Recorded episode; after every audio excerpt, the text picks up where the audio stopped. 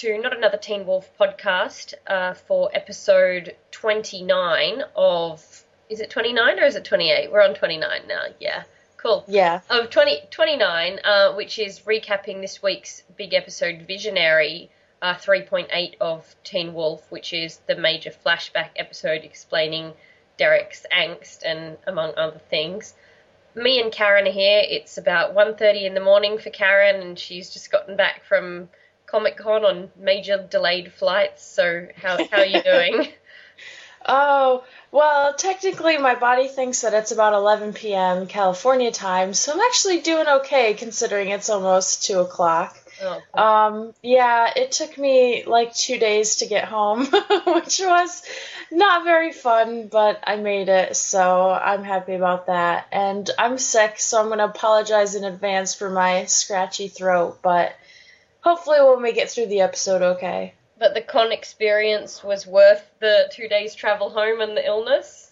Yes, it was. I mean, it was crazy, insane. I slept out on the concrete for Doctor Who and stood in lines for hours and hours, but everything was completely worth it. It was fantastic. Yeah, and we will have more from you about all of the Comic Con experiences in Surprise, another special episode we will be putting out specifically about all of the new Teen Wolf information that came about at Comic Con, as well as Karen's personal Teen Wolf experiences. But for now, we're talking about Visionary. So if you have any thoughts about Visionary, about the episode, or about what we're saying here, you can always get in touch with us on our Twitter, Tumblr, email, which by now you should really know the drill, is NATW Podcast at Twitter, uh, NATW Podcast at gmail.com, or not another Teen Wolf Podcast dot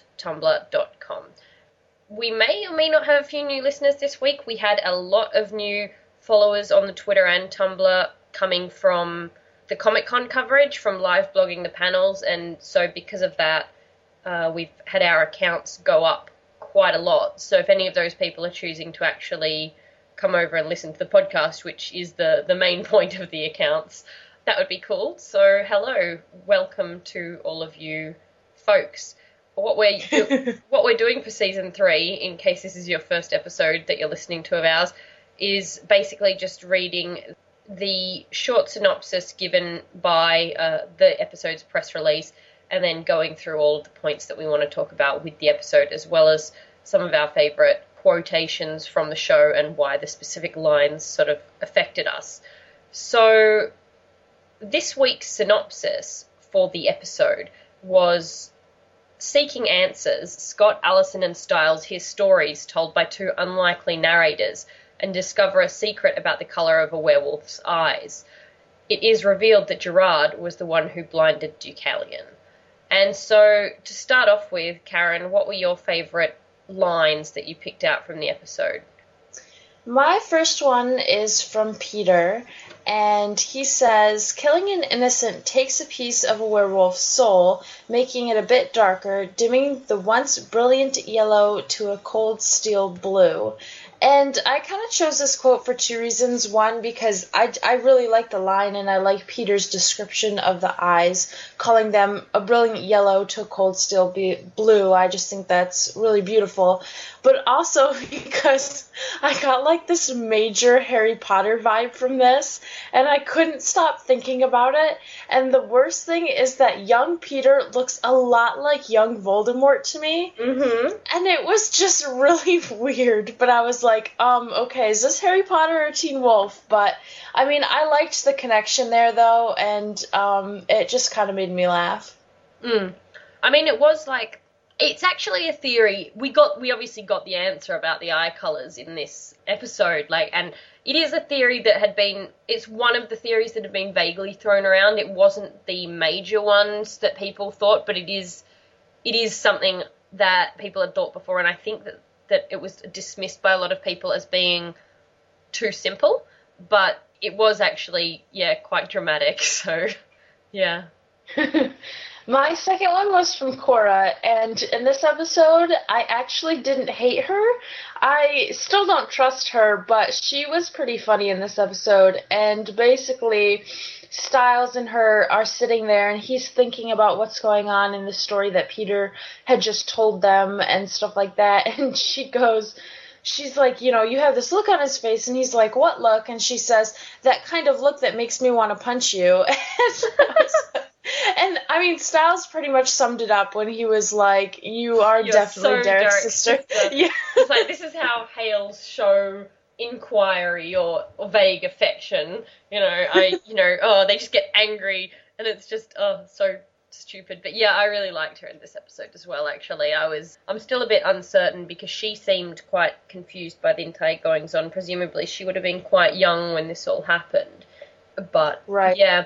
I mean my first quote was again like a Stiles and Cora moment, which is basically when they're going on about the ages, which again, major, major like confusion there. But, you know, when Peter's being all cagey about werewolf ages, Stiles turns to Cora and says, But look, how old are you? And she's like 17. And he's like, and Stiles goes, See, that's an answer. That's how we answer people to Peter. And I just, something about that, that's how we answer people, the phrasing of it and the delivery, I just love him. Like, I don't think this needs to be reiterated every single episode how much we love Stiles. I think that everyone knows. Like, I think that everyone, you know, the fandom's got this. You know, it's quite established that we love Stiles, but he still always manages to surprise me in a good way, like with some sort of brilliant delivery or something like that. And just the way that he kind of said that is like a really like, you know, it was like admonishing parent sort of to Peter, and it just made me laugh. But the other one, the second quote I picked was a, a sort of non funny one, which was actually from Talia right at the end of the episode with Derek after he's admitting to what's happened. And, you know, he says, My eyes are different, and he sort of won't open them and look at her. And she says, Different, but still beautiful, just like the rest of you. And I don't know if I'm really over emotional. I don't know if I, uh, you know, have some sort of hormone imbalance or something weird, but I started crying at this. I mean, like, not a little bit, I mean, like, sobbing right through the end credits from that because I was like, Derek is he needs his mom. He's so alone and no one cares about him. And seeing his mom look after him and stuff, it just really hurt me, really like a lot. And I need, you know, I just feel so bad for him now. Like processing that that is that that interaction is, is Derek and him not having that and everything. And I just, I'm so sad for him. He needs his mommy so much. And can you imagine what he would be like now if he would like had someone to care about him like that? Like if Oh he had someone come back into his life and care about him like that, and it just hurt me so much. But I was like, it was probably aside from I think Victoria's death, it was like the worst I've ever cried in Teen Wolf, and that's like ridiculous because there's been like much worse things. Like, but it was just really, I don't know. Everyone knows that Derek needs like love and comforting, and it was just, you know, so hard to see that. Yeah, it was surprising for me this episode. There was a lot of emotional parts that I would not have thought I would have been emotional about. And I mean, we'll get into this when we do our major discussion, but yeah, Deucalion. yeah, and even Oh, Ennis. And I, I was like, know. serious? Am I really like, you know, feeling super horrible for these people right Yeah. now when, you know, currently they're being super jerks? Well, one of them's dead, so that doesn't matter, but I was just like, wow, you know, I mean, that's good storytelling though, making you care about characters that you kind of have been hating for the last, you know, half a season. Yeah, for sure. So, I mean, to go right into it, the episode starts straight away in the flashback of the person who we know is Derek, basically running away from hunters, and we kind of see that he, he's with another werewolf who I think is, is Peter, and they're basically running away from hunters and hiding, and he we sort of flash back to the present day and I can't remember. Is it Cora or Peter tells him that he they hid out there for two days or something? It's not very relevant, but basically they ran away because there was a werewolf hunt going on where another beta apparently accidentally or purposely killed a hunter, and they were hunting that werewolf, and they they killed him, and they they found him and killed him, and the Hale betas, which was Derek and Peter, were hiding out from this, and then we flash back to the present day, and it looks like that they're telling this story. That this story starts getting told because Derek is has gone off to hide in a you know in the woods for two days, similarly to this, Cora says he didn't used to be like this. Uh, you know, when she knew him, he wasn't he wasn't always like this. And Stiles wants to know why he changed. And Peter, who comes down and sort of interrupts in the middle of Cora and Stiles' conversation, says that it was the reason that any young man changes because of a girl. So, I mean, to start with, that entire opening uh, of Peter coming down the stairs and telling Stiles that Derek was, you know, someone like somewhat like Scott.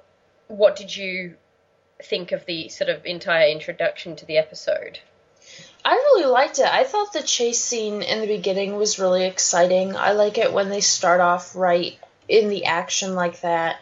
Um, Peter coming down and saying that Derek was a lot like Scott was not entirely surprising because you know from various things that we've heard before maybe even before season 3 aired we knew that young Derek was very very different from current Derek and mm. so it's not like I was really blindsided by the fact that he was similar to Scott but I still thought that was an interesting comparison given that Derek now is so different from Scott, and you can see the frustration that Derek has with Scott sometimes. Um, but yeah, I thought it was a really great opening, and I was immediately drawn into the backstory, which is always a really good thing considering it's basically just an information dump to explain things that we've been wondering about for a while. Yeah, I mean, there's a lot sort of set up there in that, like, when the other werewolf, you know, the one that they end up killing, sort of sees them, you know, he realizes that Derek is a Hale and he kind of says it very reverentially, which does come up later, that the Hales are, you know, somewhat more important than other other packs, like very, very revered. And Cora also kind of says when they're explaining the story that werewolves are taught to hide and heal basically is what to do when the hunters find them, and so apparently Derek is off doing this right now. The next bit, I guess, before we actually start seeing, you know, more flashbacks about Derek's relationship, was that Allison takes Scott to visit Gerard to find out what he knows about the Alpha Pack, and Gerard forces Scott to give him pain relief in exchange for the information. So that was like very interesting in that they Scott instantly is just like I don't usually swear on this podcast, but he is not taking any shit. Like he's he's very very controlling and very powerful, and everything about his attitude is really interesting to me. In that it, it almost sort of feels felt straight away like he was different. Like he had accepted that he was going to be an alpha and, or that he was an alpha, if you know what I mean. He just seemed so different to me. And also, I mean, I don't, we don't know if Gerard was just desperate for the pain relief or if he was kind of actually also secretly desperate for company or to be around Allison or to keep corrupting Allison in some way. But she was also able to play him pretty easily, of her just kind of walking out and threatening to leave and him basically begging them not to. Yeah, that whole exchange was really interesting. I loved seeing Scott so in control and basically, yeah, like you said, not taking any crap from anybody. And Gerard is a very, very bad person and he's done some really horrible things, and Scott isn't letting that slide, which I think was really comforting to see because Scott does tend to forgive pretty easily. Yeah. And, you know, that's not a bad thing. I mean, he has a huge heart, and that's one of my favorite things about him, but. Gerard is a horrible person, and it was nice to see Scott not, you know, backing down from that and, and really holding his ground.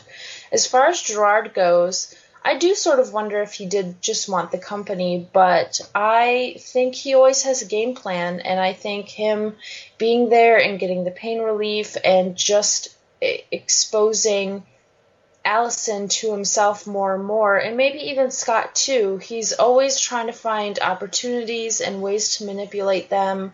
And through the flashbacks, we can see he's been like this for a really long time. Yeah. And I just I don't trust him. So I think every second he's on ski on screen, he's scheming. Yeah, I know. I agree as well. And I'm wondering if like I'm wondering if with that pain relief technique, if there's any risk to Scott with that. If literally all he's doing is taking away pain, that's one thing, but if he's taking away any sickness or anything like that, like if he if he you know has to process that and heal it himself, if Gerard could somehow be sort of corrupting him with his sickness. So I hope that's not the case. Right. Yeah, because when Scott did that, when he took the pain away, he looked like he was in pain too. Yeah. So I mean, he's definitely processing some of it. I'm I was less worried about it affecting Scott and more worried about the fact that Gerard could possibly be healing from this. Yeah. And that because we see in the episode, he actually stands up and goes over to the book, walks over there, and starts flipping through it. And I'm like, hmm, we haven't seen him out of the wheelchair yet, except Yeah. right here after Scott took the pain away. And that makes me really worried about maybe he's healing faster than people think he is, and maybe he's just playing up the whole wheelchair thing. Yeah, no, definitely I agree, and I'm a bit worried yeah, Scott may be naively helping, you know, again. Right. And we learn, this kind of jumps ahead just a little bit, but I think it's mm-hmm. relevant here, that we learned that Gerard's cancer is cured, but he's still spewing that black liquid. Mm. And so that's really interesting. So, I mean, technically, he's not really sick anymore. I don't think he's dying, at least, but he's in a lot of pain, and I just wonder how that the poison or whatever is getting processed through his body and I'm still curious if he's turning into something else or if he's just really weak and sick. Yeah, because I mean, he got the bite. I mean, he was the Kanima, or he was starting to turn into the Kanima, and he got the bite. But I mean, they were able to sort of cure Jackson of being the Kanima. You know, like they he was the Kanima and then and then a werewolf. But they gave Gerard the bite. Then he became what is he like? He how long was he being dosed on those mountain ash in the pills? you know, and what what was the effect of that? Like we still don't really know what effect the mountain ash had, like why that was the thing that stopped him becoming a werewolf, or is it that he what we've seen of mountain ash so far is that it seems not only is it like a physical barrier like Stiles created and like was around Deaton, it also seems to stop the wolves from transforming. Like it seems, you know, when he when Deaton kind of challenges Kali to sort of, you know, try something, she kind of it's very it was very subtle, but she kind of moved ahead, but it was almost like she tried to reach for her powers and found that she wasn't able to use them properly, like or transform and maybe that's the whole thing. Maybe his body is still trying to get the mountain ash out of its system Right. and when it's all gone, then he'll be a werewolf. But I, oh, you man. know, uh, maybe it won't. That could- ever- that could be dangerous. yeah, You said that um that Gerard was turning into the Kanima. Did we actually get to see that? Because I know Matt did, and I'm sure like eventually down the line Gerard would have just because he was killing innocent people too. Like that was obviously his plan and the universe would have been, you know, balancing it out. But did we actually see him start to turn? Oh, I don't remember. I thought we did, but I, I don't remember now. But let's just go back a second and. Oh, sorry, hang on. The other thing that just happened in that sort of introduction with Gerard and Scott and Allison was they sort of casually mentioned that a third healer was found dead right after Deaton was rescued. Uh, like you know how I asked last week what would happen if since the the trilogy, like the, the sacrifice trio wasn't completed, apparently right after Deaton was rescued they found another body, like one that had been set up, so it seemed quite suspicious that Deaton had been rescued, like someone knew that he wouldn't be a successful sacrifice. So Gerard sort of hints that Deaton is behind the the sacrifices, the killing spree, and that he sort of might have staged his own kidnapping and knowing like that he'd survive had a third victim ready to go as well. And Gerard kind of says to Scott that he'd be surprised how far someone would go to get rid of someone like Deucalion. And so did that make you feel any more suspicious of Deaton? Because it is a bit weird that they found like a third person right after he was rescued. Like that there was a a spare one ready to go just in case. like a backup sacrifice. Yeah. um no, it didn't. And maybe this is just be me being naive or something, but I still really trust Deaton and I don't think he's behind this. And you know, maybe I'll be proved wrong. It'll be interesting to see, but I have a feeling that Deaton was more like a distraction and that somebody obviously knows Scott well. I think that the Darach is keeping an eye on Scott, knows who he's close to, knows what he has to do in order to get Scott like out of the picture. So I'm thinking that the Darach sort of did this to Deaton to get Scott to go after him, mm. and while that was going on, sacrificed the real sacrifice. Yeah, I mean, I don't know why they would need Scott out of the way, like if unless he thought that the other one was going to be any more easy to track than than the previous ones. Yeah, uh, I think that they realize that Scott's getting closer and closer to figuring out what's going on, and the Darach probably just wanted to make sure that his plans weren't ruined. Yeah, I mean, I, I don't really know. I, I mean, at this point, it's very confusing. I mean, I was also a bit like Gerard seems really against Deucalion, and I mean, obviously, we see we don't know what Deucalion has become. Like, we know that he's kind of ruthless now, but we don't know exactly what he's become that makes him such a threat that Gerard says, you know, how far someone would go to get rid of Deucalion, or whether that's just a blatant lie on Gerard's part. Like, the Deucalion isn't that big a deal compared to, you know, even though he's in an alpha pack because there's a lot of things that don't add up, which we will get into um, as we go through the sort of flashbacks and what everyone was like before. But I mean, the first bit, which actually kind of happened in between those two scenes with introducing Gerard, was that we kind of see the start of Derek's past, which was that he meets a girl called Paige, a girl who's he's clearly quite a popular kind of a douchebag, like arrogant teenager at school. Um, he's meant to be a sophomore, and he basically, you know, is showing off with his friends playing basketball in the hallway. It interrupts this girl's music practice. She comes out, you know, yells at him pretty much. He challenges her to to take the basketball off him, and then she'll stop, and then he doesn't, and then he is sort of intrigued by this, you know, angry, sort of pretty young girl and, and follows her back to her music practice when all his friends go away and she again sort of tells him to go away and then sort of plays a bit of a game of wits with him, challenging to. He says he'll leave if he finds out her name, and she sort of turns his trick back on him and say, if you can play any of the instruments in this room, I'll tell you. And he, again, douchebag, goes, looks at all the shelves, finds a triangle does one ding on the triangle and she just looks at him like, "Are you serious? Like, is is this for real? Are you are you actually serious?" But she says her name is Paige, and he is going to say his name, and she says, "I know who you are." So presumably he's quite popular, and that his family is quite, you know, he, himself or his or his family are quite well known either in the school or the town. So, what did you make of the whole introduction to teen Teen Derek? Um, I didn't. I mean, in the beginning when he was playing basketball, yeah, he was being kind of douchey. I thought the part with the triangle was really clever, though. I didn't. I didn't really see it as douchey. I just saw it as clever, and I thought that it was this great back and forth between them.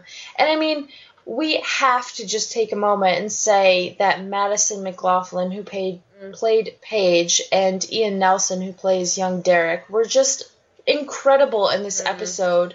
And I remember Madison on Supernatural, and she did a fantastic job in that episode too. And she's just, I think she's going to be somebody that we should keep an eye on because, I mean, both of them really, they were just really incredible. Yeah, I mean, they also looked incredibly young. Like, they're meant to be sophomores, and they look, and our, our kids, like the Teen Wolf cast were meant to be sophomores in their first season and their second season. And these kids looked so much younger than the the rest of the cast, if you know what I mean. They looked yeah. they looked like sophomores, and that's good in a way, but it also made their like scenes of how sort of a little bit intense. Like yeah. you, you don't kind of get like oh disturbed at like Scott and Allison making out because you a lot of teen dramas are they're set in high school or whatever because everyone remembers relating to that, especially if you're a young adult.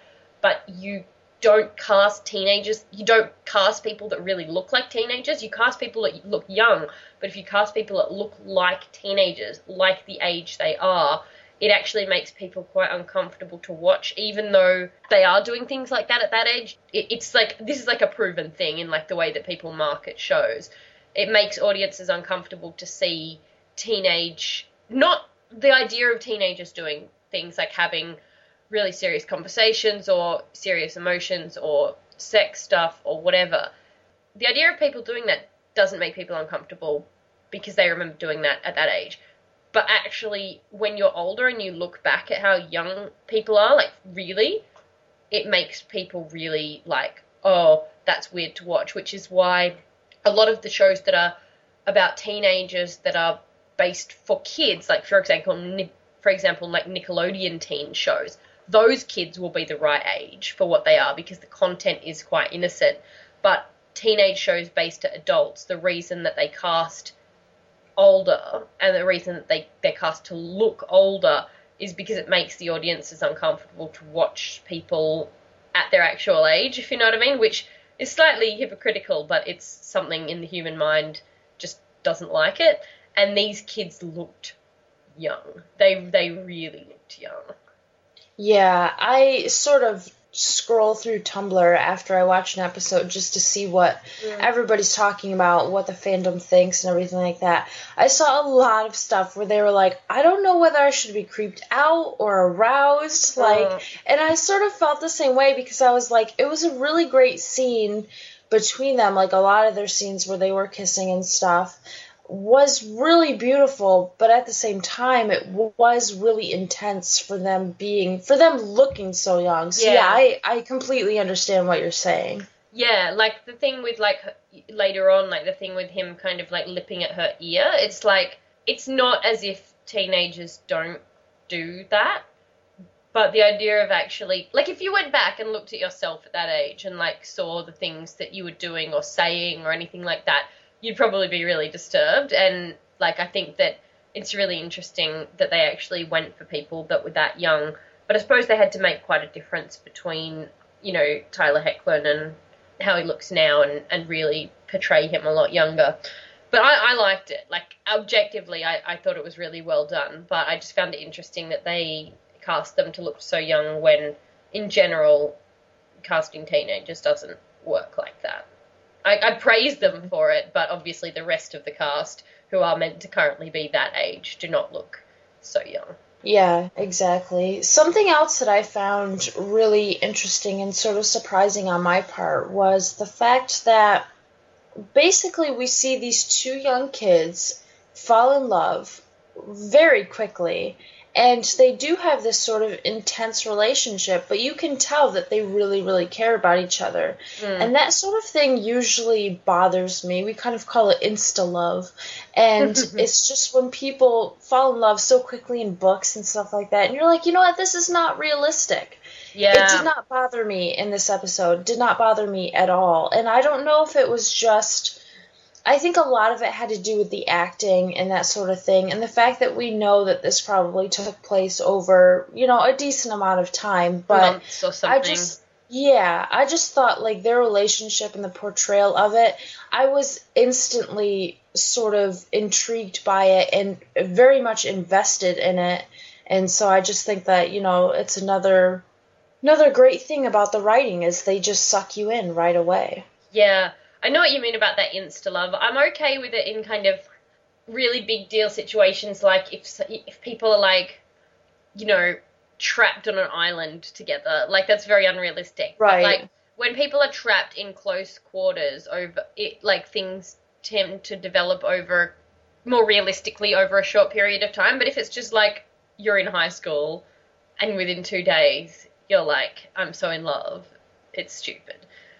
And I really liked a lot of things about them. I liked they had that whole conversation about like, you know, oh, do you like me? And you you could kind of tell as well from the way that it progressed from them being like, I like you so much, which is such a teenage thing like to say as well. Um, when it's in like a relationship, and then like later on they're saying like I love you, but it wasn't like some big like oh my god thing. So I feel like it was over a fairly long period of time as far as high school relationships go. Yeah. So, can we talk about Peter now and how much he made me really mad in this episode? Yeah. I I mean, I love Peter. If you guys are just tuning in first, Natalie and I both really love Peter, but he was he was more of a douche this episode than Derek was. And he was just like, oh yeah, you know, I was Derek's best friend. I'm like, really? You were manipulating him and everything like that. And it was obvious that I don't know what his game plan was, but I felt like he had a very, very strong reason to do For what wanting- he did to Derek. Yeah, for wanting Paige to be changed. And I was mm-hmm. like, I don't really know your motivation here, but you're being kind of a jerk about it because it obviously ended up very, very badly.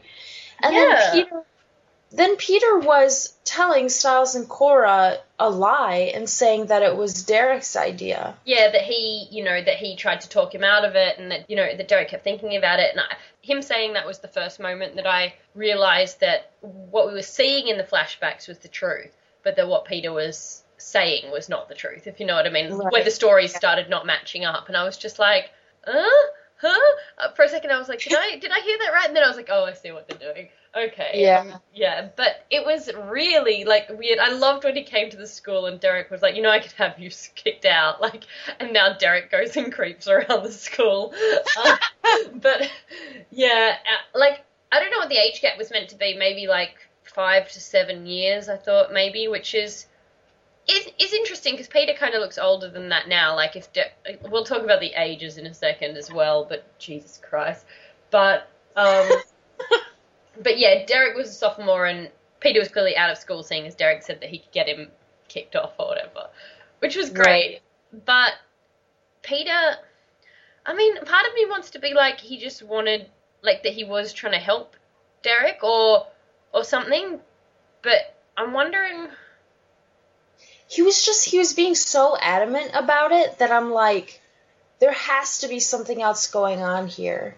Because the way that he was doing it wasn't like, "Oh, I'm your friend. I think this is what you should do. Here are the risks and stuff." He was like actively manipulating him and constantly bringing it up. And it was just it was really confusing for me because I don't know why he did it. And I mean, maybe he had his own bad past experience, but you know, the way he was sort of like scaring Derek, being like, you know, young love, and then you know, out come the claws and stuff.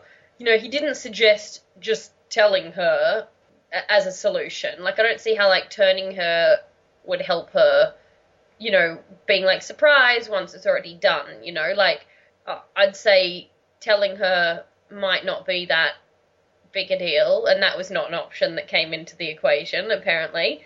But Right. it was really strange. Um, I mean, one of the one of the things that you know people were saying is that this is the most, you know, that Jeff has been saying that Peter is an Iago Iago like character from Othello, and this episode really showed that. Uh, someone on Tumblr said, let me just read you this. The Tumblr URL is Scooty McBooty, so I, guess that's a very disturbing reference to Scott. Um, but says, remember how Jeff said Peter is based on Iago? In Othello, Iago is a manipulative douchebag who deliberately convinces Othello that his wife Desdemona is cheating on him. This ultimately leads Othello to kill Desdemona, not that it matters, but psych, she was totally faithful. In Visionary, Peter is a manipulative douchebag who deliberately convinces Derek his girlfriend, Paige, will leave if she finds out that he's a werewolf. This ultimately leads Derek to kill Paige, not that it matters, but psych, she knew all along and then they say, "Wow, look at that! Jeff wasn't kidding." So that is hmm. a thing that happened, and I'm wondering, you know, if there are going to be other other connections there. But you know, I just don't understand what Peter gains and why he kept spying on them. Like, you know, he told the kids, yeah. he told Stiles and Cora that, you know, Derek was his best friend. He told him everything. Blah blah blah blah but we see him spying on them multiple times and spying on everyone pretty much. And I don't know. The only other thing I can think of, and I think this is a bit far fetched, is that Peter might be like psychic in some way and that he saw something coming and that he was trying to stop it happening or, or set it into place, if you know what I mean. Like that he knew that Paige should be a werewolf or that she should be killed or something, if you know what I mean. I, I don't know what it could be, but that, you know, he was so desperate to get this all in order. And I just don't understand why. Yeah. I know, the whole thing is just really confusing. And I had a question about sort of after the fact, too, because I wonder, like current Peter, as he's telling this story, and he's very clearly lying to Stiles and Cora, it makes me wonder: is he being manipulative again, or is he actually feeling guilt about what he did, and he just doesn't want to tell these two the truth because yeah. he feels so horrible about it? Yeah, I mean, I'd like to give him the benefit of the doubt, but like at the end, you know, right. when when Stiles is like I don't believe him. And Cora's like, what, you going to ask Derek about that, you know, the dead girlfriend that he killed? And Stiles is kind of like, if I have to. And God, that scene's going to be fun. But yeah, I mean, if he's, if Peter's outright lying, then why does he think that he can get away with it? Like, they could just go and ask Derek. Or do they think that he won't? Or does he think that they won't?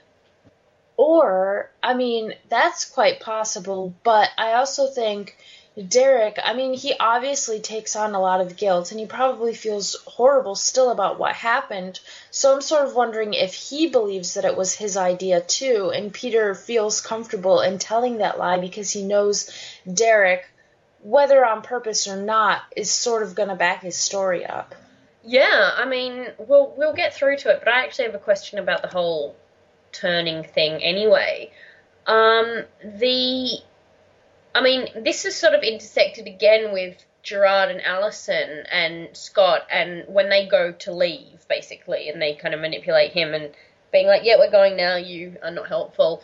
Um, he Scott wants to know basically how to beat Deucalion. Gerard says, "You can't. I've tried," and you know, Allison's kind of like, "Well, peace. You're you're not helpful," and and he offers up the advice that Deucalion may have lost his eyes, but that he's not always blind. So that's an interesting concept, and then that sort of cuts off there and goes back to the loft, and that's the bit where Stiles is confused because he basically cuts off Peter in the middle of the story and is like, "Hang on, Derek was a sophomore, so how old is he then? Wait, how old is he now?" And then he goes to Peter, "But how old are you now?" And then it's just so funny. It, it's such a funny like lamp shading moment. I mean, it, it is obviously something that has never come up before, and, and Scott's a bitten werewolf, so we don't know if it's going to affect him like this as well. But it's really Peter's really cryptic about it, and it just I don't know. I'm just like what. I don't know why this age thing is such a big deal unless it's going to become a plot point later because Peter says, not as young as we could have been, but not as old as you might think and he sort of avoids the question. And I just what does that even mean? Because that's when Stiles asks Cora, like, how old is she? And she says 17. And he's like, well, that's a normal answer. And then she sort of goes, yeah, but 17, how you'd measure in years. But like, and then Stiles is kind of like, I don't even want to know. I don't care. But it, that whole exchange, number one, amazing. Number two, what the hell? Like, because what I'm confused about is there are so many options here. Like, whether they literally age slower. You know, I want to know how many calendar years ago was Cora born? How many calendar years ago was Derek born? You know, how many calendar years ago was Peter born? I don't care how they measure their time. I want to know in objective time how long they have been on the earth. And the amount of time right. that they age in those years might be different. Like they might age the equivalent of like five human years in one calendar year, and they or they might age. You know, they might age slower. They might age. You know, they it might take them five calendar years to get to a one year old. So that if they sort of measure it by like a growth rate, you know, by the time Derek is in school, he's actually been on the earth for 25 years, if you know what I mean, by the time he's in kindergarten. You know, this is tying into what Jeff has said before about the ages and, you know, oh, Derek's not as young as people think because people kind of thought that Derek was about 23, 24, that the fire had been somewhere between when he was 16 and 18, six or seven years prior to the start of the series. And that all seems to still add up, except for this age thing is weird. And what we, the other option that people are throwing around is that maybe they measure months by the lunar cycle, not the calendar cycle, which means that they technically be in werewolf years. Derek might be 27, but in calendar years he'd be 24, if you know what I mean. Like, and so in the werewolf community, he'd be like, I'm 27, and then they'd know that that meant 27 yearly moon cycles as opposed to 27 calendar years, if that makes sense. There was a post on our Tumblr about this, like sort of do, having actually like a mathematical calculator of moon cycles and all of that. So if you want to go check that out, I will put the link in the document for this episode so you can just go straight on our Tumblr and look at it. But that might make sense, but I don't get why that would make them older or younger than you'd think because older or younger than you'd think implies to me that they've been on the earth for longer than we think they have. You know, not right. as young as we might have been, but not as old as you know, not or whatever the hell he said. I can't even. what, what was it again? Not as young as we could have been, but not as old as you might think. So, you know, whatever the hell that means. Yeah. Um, I mean, they very specifically say later on that werewolves stay younger and more beautiful. Mm. So I'm thinking it must be that they age more slowly. Yeah. And I mean, I guess if you really think about it, that does sort of make sense because their bodies can heal from basically anything. So mm. their bodies are sort of healing the aging process. Mm. And it makes me wonder, you know, depending on when you get bitten, because obviously that's sort of you know you're completely human mm. beforehand. And of course i mean derek and them are born werewolves so it probably doesn't apply the same. But yeah i'm it would actually kind of make sense that it would slow down their aging process. Yeah like is scott gonna start is everyone gonna sort of start growing up around scott and that he will just be a teen wolf forever? Teen wolf forever! Um, they don't have to worry about trying to rename the show adult wolf or college age wolf. Oh my god. Um, so what I'm thinking is yes, that they have potentially been on this earth for longer than their age appears, and that the age they tell the world is the age that they appear. But I don't know because later Peter or Cora says Derek was 15, like outright. And can I just say two things in this entire situation? Horribly remind me of Twilight, which is the staying young and beautiful, which is not actually about the vampires, though they obviously do because that's a vampire thing in general. But the werewolves in Twilight, like the the, the Native American werewolves, also don't age uh, when they when they start changing, like until they choose to stop changing into wolves, until they stop morphing, they basically stay the age they are forever. And then secondly, when Stiles asks Cora, "How old are you?" and she says 17, I was just I was literally waiting for him. I was waiting for it to be for him to be like, "How long have you been 17?" Like, and her to be a while. And I believe Uh. someone has actually made that into a gif set. It was just no one in the world can ever ask that question again. No one can ask, "How old are you?" and get the response 17 and ever have that mean anything else ever again. But however, her age is her age is pretty strictly laid out. She says she's 17. You know how you'd measure in years that she's 17. Presumably, it means she's been on this earth for 17 years. And Peter says, "I haven't seen you in six years. I knew you when you were 11." So that all seems quite linear. So I don't understand what the hell's going on.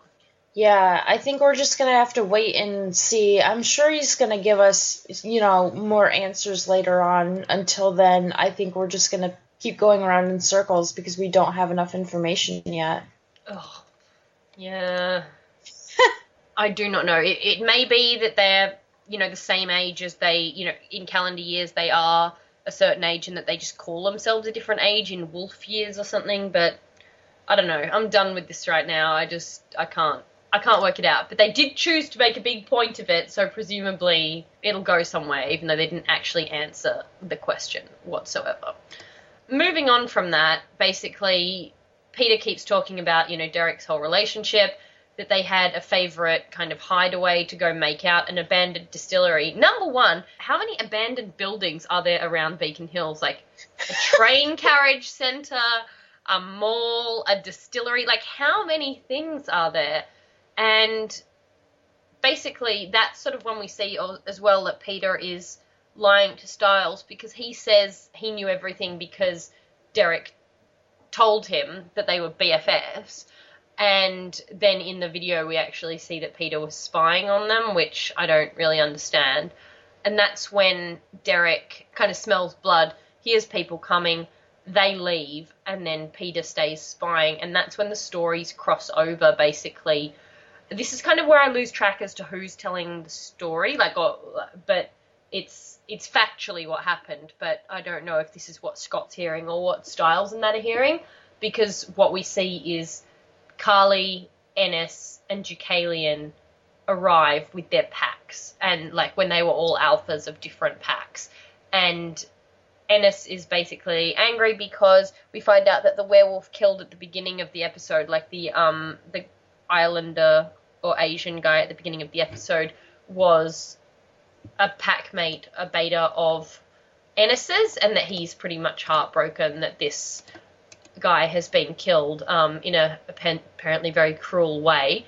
Um, you know, he was sort of strung up and cut in half, and we find out later that he was tortured as well. So that's fun. Can I just say too that like Ennis was has always been my least favorite Alpha Pack member. I mean, we didn't get a whole lot of information about him. He always seemed like this brute force kind of guy. He didn't have a whole lot of personality. I always really enjoyed like the twins and Kali and Deucalion a lot more. But this episode really allowed him to shine, and you got to see him before he became an Alpha Pack member and how much he cared about his pack. And he he was actually sort of like a human being instead of this Yeah. gigantic scary monster. And I just love that they decided to do this with his character and I actually felt really connected to him throughout this whole episode. Yeah, no, I did as well. And I mean, I much prefer him to Kali, who is the one who kind of goes, why should we care about, you know, he asks them for help and she says, why should we care about another pack? And one of her betas is smart enough to be like, that the Argents, the hunters, don't really care about which pack's which when they're hunting werewolves. And Deucalion steps in and says, you know, they do come, they do have the code. They, you know, did he kill someone? And apparently that werewolf did kill a hunter, um, which Ennis says was an accident. So basically, then the whole pack gathering, the whole different packs, they end up kind of deferring to Talia Hale, who is meant to be this very powerful alpha, very respected by the entire werewolf community, partially because she can turn into a full wolf. we see it sort of the wolf approaching and then her turning into her human form and um, getting a, a robe and then sort of basically passing judgment on everyone. And she was really amazing right from the start. Like she just had a, a presence to her, like a very calm, Yeah. very cool presence. And uh, everyone when she came in was so like awed by her. Um, especially Deucalion, who out of Kali, Ennis, and Deucalion, he was definitely the most demure of all of the alphas there, and he was really taken aback and admiring of her when she arrived, which interested me. Me too. He was so reasonable during this entire episode that I mean, you can tell whatever happened to him changed his personality completely. I mean, a complete 180 because Mm. he was actually quite passive to begin with, and it was such an interesting twist to his character that I really want to know if it was just him losing his sight.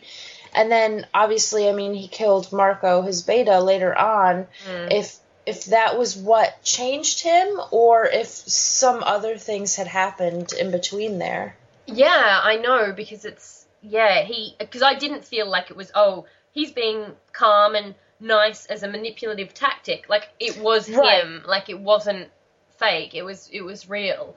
And Exactly. you know Talia has to he he's the one being like don't make drama guys. Don't make drama. And Talia says you know that Ennis has the right to the vengeance and that they're not the only people that have like thousand year old rituals. And Deucalion is kind of this progressive like peaceful like pacifist basically and he says that that's not an excuse for not evolving and that's sort of when Ennis says you know he doesn't care about any of that that you know that the hunters tortured the beta like ripped out his claws one by one which is nice and Deucalion again is being like what does he say? Like, don't become a historical cliche. So basically, Deucalion at this point is this like progressive, like pacifist, and Yeah. that's amazing. Like that's insane. Like that's amazing.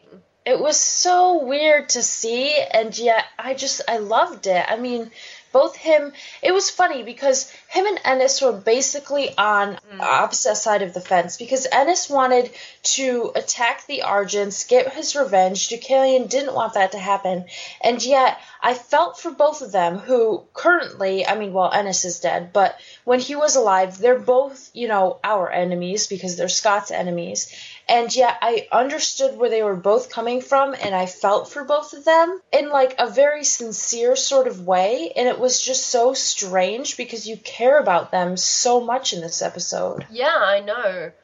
Again, Deucalion is is yeah trying to again talk him out of it and being like it won't be like an eye for an eye. It'll go to a war, and Ennis basically is like no care, and he does his big spiral on the on the sheet metal. And Yeah, can I just say I can't believe Deucalion said an eye for an eye. I nice. started dying during that part. oh my god. That point does cut back to the loft, I remember, because that's when Peter was kind of staring out into the distance, drawing the spiral on like the frosted glass. And he explains to Stiles that it's like the vendetta symbol, and Stiles kind of says that, you know, werewolves take vengeance to a whole new level. And Cora explains that it's not just about revenge, it's, she says, losing a member of your pack is not just like losing a family member it's like lo- it's like you lose a limb and so i mean i can't really imagine like bonds like stronger than like family and love and stuff like that so this pack thing like you know it makes you wonder how much they share when a, pack is is fully functioning like whether it's you know I've, I've seen a lot of you know theorization and a lot of sort of fan fiction and all sorts of different things um, you know, but about how, you know, it, it's. I don't think they have like a psychic connection where they all live inside each other's head, but like how a functioning pack actually operates and how close they are and Yeah. what causes that bond, if you know what I mean. Like, like if you choose to be in someone's pack, because you know there are people in, you know, in Teen Wolf who are not that connected. Like, what makes that connection happen? and all of that kind of thing is is what I'm a bit confused about, especially if you choose to go and be in someone else's pack. Like it's not your alpha that bit you. It's, you know, if you go to choose to be, if that's even possible, like to go and be like, oh, I want to be, for example, if, if Scott becomes Isaac's alpha instead of Derek being Isaac's alpha, like is there a ritual, you know, like you said, is there robes and candles where they do like a pledge or they do like a spit swap handshake or something, you know? Yeah, I, I don't know. I, I want to know what causes that bond because obviously the Hale pack was family as well, and we don't know if there were people in that that were not Hales. Like, you know, what relation everyone is. Peter is uh, is Peter Hale. Talia is Talia Hale. We don't know if they kept the Hale name because you know she was the alpha. Like if it was her. We don't know if Peter was her brother or if or if Peter was her husband's brother. But if Peter was her husband's brother, then she's not a Hale. She's married into the family, and so it's a bit odd that she'd be the alpha of that whole pack, if you know what I mean. Right, yeah. Something that I was really sort of thinking about was back to what Cora said about how pack members are more than family. If you lose one, it's like losing a limb. For me, this was really significant in terms of Deucalion and the others killing their own betas in order to become these like super alphas or whatever they are. I mean, obviously, I think Deucalion killed Marco out of rage and out of protection because he didn't want to lose his alpha powers, but that has to be some serious crap you have to go through to be able to kill your own pack members. Not just one, but several. I mean, they all had fairly large packs. I, I didn't count, but I mean, they Yeah. had a handful of betas. And I cannot imagine, basically, you know, from what Cora said, cutting off your own limbs. Again, it's very Voldemort. Like it's very Right. Horcruxy, and and it you know makes if they're all so crazy and ruthless now, maybe it's because doing this like burnt out anything good in them. Kali was already kind of a bitch, but you know the others the others seemed really nice and good alphas. Yeah. So I mean that whole like good alpha thing, obviously Ennis like that whole bit at the hospital with Ennis and trying to get to the body of the uh, of his beta and Sheriff Stilinski, who was a deputy at the time, comes. And this bit, can I just say, was amazing because Ennis is about like a head taller than than the sheriff, and just the way that like he's so upset and you know raging and sort of demanding that the body be delivered to him, and sheriff comes in and sort of tries to calm him down, and he, he says that the death is a homicide and just the way that he kind of like he knows that he can't like physically overpower Ennis, but also that Ennis is like really emotionally distraught, and he like puts up his hand and he literally just like sort of tips him on the chest, and it works, and Ennis like still moves back and like calms down. Yeah, I don't really understand like how that worked, or again what the sheriff knew. Like he came in and he said, "So I've heard that someone's got shot through the chest." You know, the neck with an arrow and was cut in half, and this is a homicide. And I don't know, it's again, it seemed to me like he was saying something, you know, it seemed to me like he was like secretly, he was like, dude, I know, like, I, I know what's happened here, but we can't talk about that in the middle of the hospital, if you know what I mean. The fact that later on we found out that Paige knew just from being in the town, from seeing things. If a 14 or 15 year old girl can pick up on that. You know, I bet there's more people in Beacon Hills who kind of know what's going on, but it's just like everybody does it. It's just that nobody talks about it, kind of thing. And Right. and I just yeah, I just have a real suspicion about that scene with Ennis and the sheriff as well. Be- I think he would have been more more confused or more like objectioning even more if he didn't know exactly what was going on, but was you know knew that the situation couldn't be handled like that. Right. I actually didn't pick up on that specifically. Um, I definitely see where you're coming from, and it's got me very curious now because I think that's definitely plausible. I saw it as sort of just, you know, he knew that he couldn't take Ennis down by brute force, so he had to lo- use logic and reasoning. And I think Ennis at that point was very open to that sort of thing. Whereas when he became a part of the Alpha Pack member, he was very unreasonable and he just didn't, you know, take crap from anybody. Uh, so I have a feeling maybe if something else isn't going on on top of that, you know, that maybe it was just him being receptive to that logic that the deputy uh, was giving him at that point. But this scene was where my heart broke for Ennis. I felt so bad for him. And like I said before, it was just such a weird feeling because, you know, seven episodes and you're like, dude, I hate this guy. Like, you know, God, he's finally dead. You know, it's one more Alpha Pack member out of the way. And you get to episode eight and you're like, man, feel bad for this guy, and it's just so weird. Yeah, I, I did as well. I felt like he was very vulnerable, and I felt pretty sad about it, not gonna lie.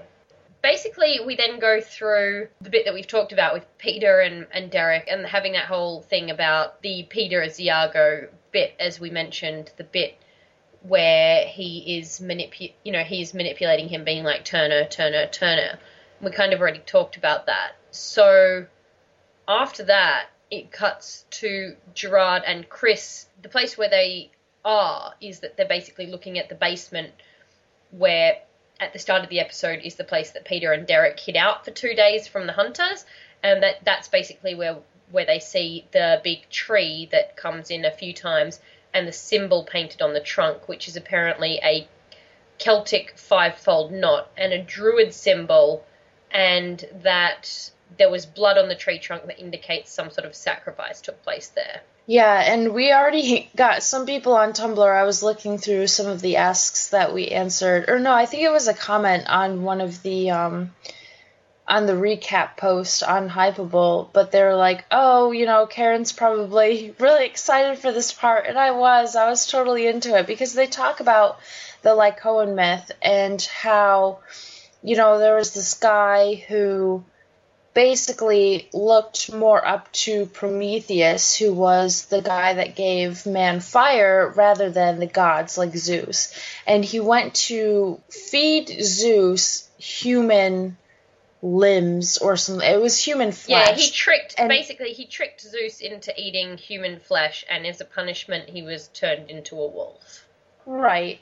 And then after the myth, we find out that Lycaon actually talked to the druids who he wanted them to help him turn back into human.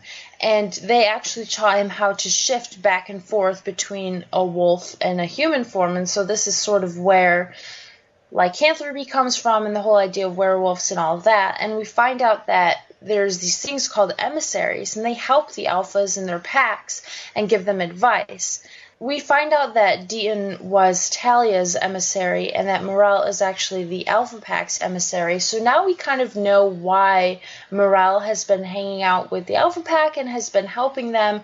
And we know for a fact that both Deaton and Morrell are druids. So this was actually a pretty significant reveal. Yeah, I mean, it, it really was. And the whole Lycan myth with you know, them going to the druids to be taught to shift back into human form. They did that because the druids themselves are shapeshifters, um, and that's how they uh, had the information and knowledge to do that. And so I'm still sticking with my theory that the Darach can split up into thousands of tiny little moths and then back into themselves. But yeah. um, but regardless of that, yeah, I mean, it was really going down that path with with Deaton already, but um, it's it's actually one sort of fan theory that's been hit like straight on the head. Like they they hit the nail on the head in that people have often thought that yeah that um, Deaton was an advisor to the Hales of some sort, like some sort of human mythological advisor, and this you know we didn't have the name for it, but this is it, like the emissaries, and that's really um, really interesting, and it's you know whether you know he has to be descended from druids or whether it's like a religion you can become like or a you know a, a, sort of a belief system or a, a lifestyle that you can choose to take on or if you have to be you know what makes a druid for example. But chris knows everything about the druids and he's sort of telling gerard about the druid sacrifice spot that you know the the tree and and that Um, people believed that cutting or harming the tree would bring problems like plagues, fires, death and destruction, all that stuff. And Allison asked Gerard how her father knows so much about all the druids. And all Gerard says is, know thy enemy. But we then, you know, obviously find out that the reason that they're the hunter's enemies is because they are in league with the werewolves. But do you think that that's the only reason that Chris knows that stuff? Like he he knew it, but Gerard apparently didn't. Like because we see Chris explaining Right. it to Gerard. This part was really confusing, and I'm gonna sort of jump ahead to the promo that we get for next episode because we're basically led to believe that Chris is up to something and that he could possibly be the Darach or could have a hand in it. I mean, things are looking pretty suspicious. I have a feeling that this is a red herring, so I didn't look too much into it when, you know, he was saying he knew all this information and that. I, I have a feeling that, yeah, he was just reading up on the enemy, he was just finding out more, and maybe that was sort of his job while his father was around. You know, his father was meant to be the leader of the soldiers or whatever. Maybe Chris was more like the researcher, so Gerard maybe wouldn't have known that stuff, but Chris would, and it was his job to tell Gerard about that. Yeah. So I tried not to read into it too much. No, I mean the only thing I took for it is you remember how we've talked before, like even when we were watching season one, about like how someone would marry into the hunter pack, if you know what I mean, like how someone would Yeah. marry into, and we were wondering like how the hell is Victoria someone that married, you know, it was like oh surprise, honey, I'm part of an ancient werewolf hunting family, no big deal. Uh, but you know, we thought that she had to be someone in on the world already, and I'm wondering if like she was from a druid uh, family or druid place, and oh. you know that she potentially was like, I don't like that she was like the Petunia Dursley, if you know what I mean. That she was like, you know what I mean when I say that though, like yes, like yes. that she oh was like gosh. that she was like, I don't want any of your dirty werewolf magic. I'm gonna go be on the other side, kind of thing. and that, and yeah, and that so it's something to do with her, and that she may be the Darach again. But you know, you know what I mean? Yes, yes, absolutely. We have so many Harry Potter references I know. but yeah, so that was my only thoughts about about Chris. But he is starting to really bother me or creep me out. I liked the bit where it cut back to Peter talking about the emissaries as, as well, and that you know that Cora and Derek didn't know about um, Deaton, like that didn't know that he was the emissary. I mean, I don't know why that would have to be like a secret. Like maybe it's for the person's own protection or something like that. But um, and that Stiles is shocked when he finds out that Morrell, the guidance counselor, is Deaton's sister and a- an emissary. And I loved how he was like, I told her really personal things, and Peter was like, and did she help you? And he was like, yeah, actually, and I really liked that for some reason. Yeah, it was funny. But I really loved the back and forth between Deaton, Deucalion, and Talia at the clinic, like when they have that sort of conference about what to do.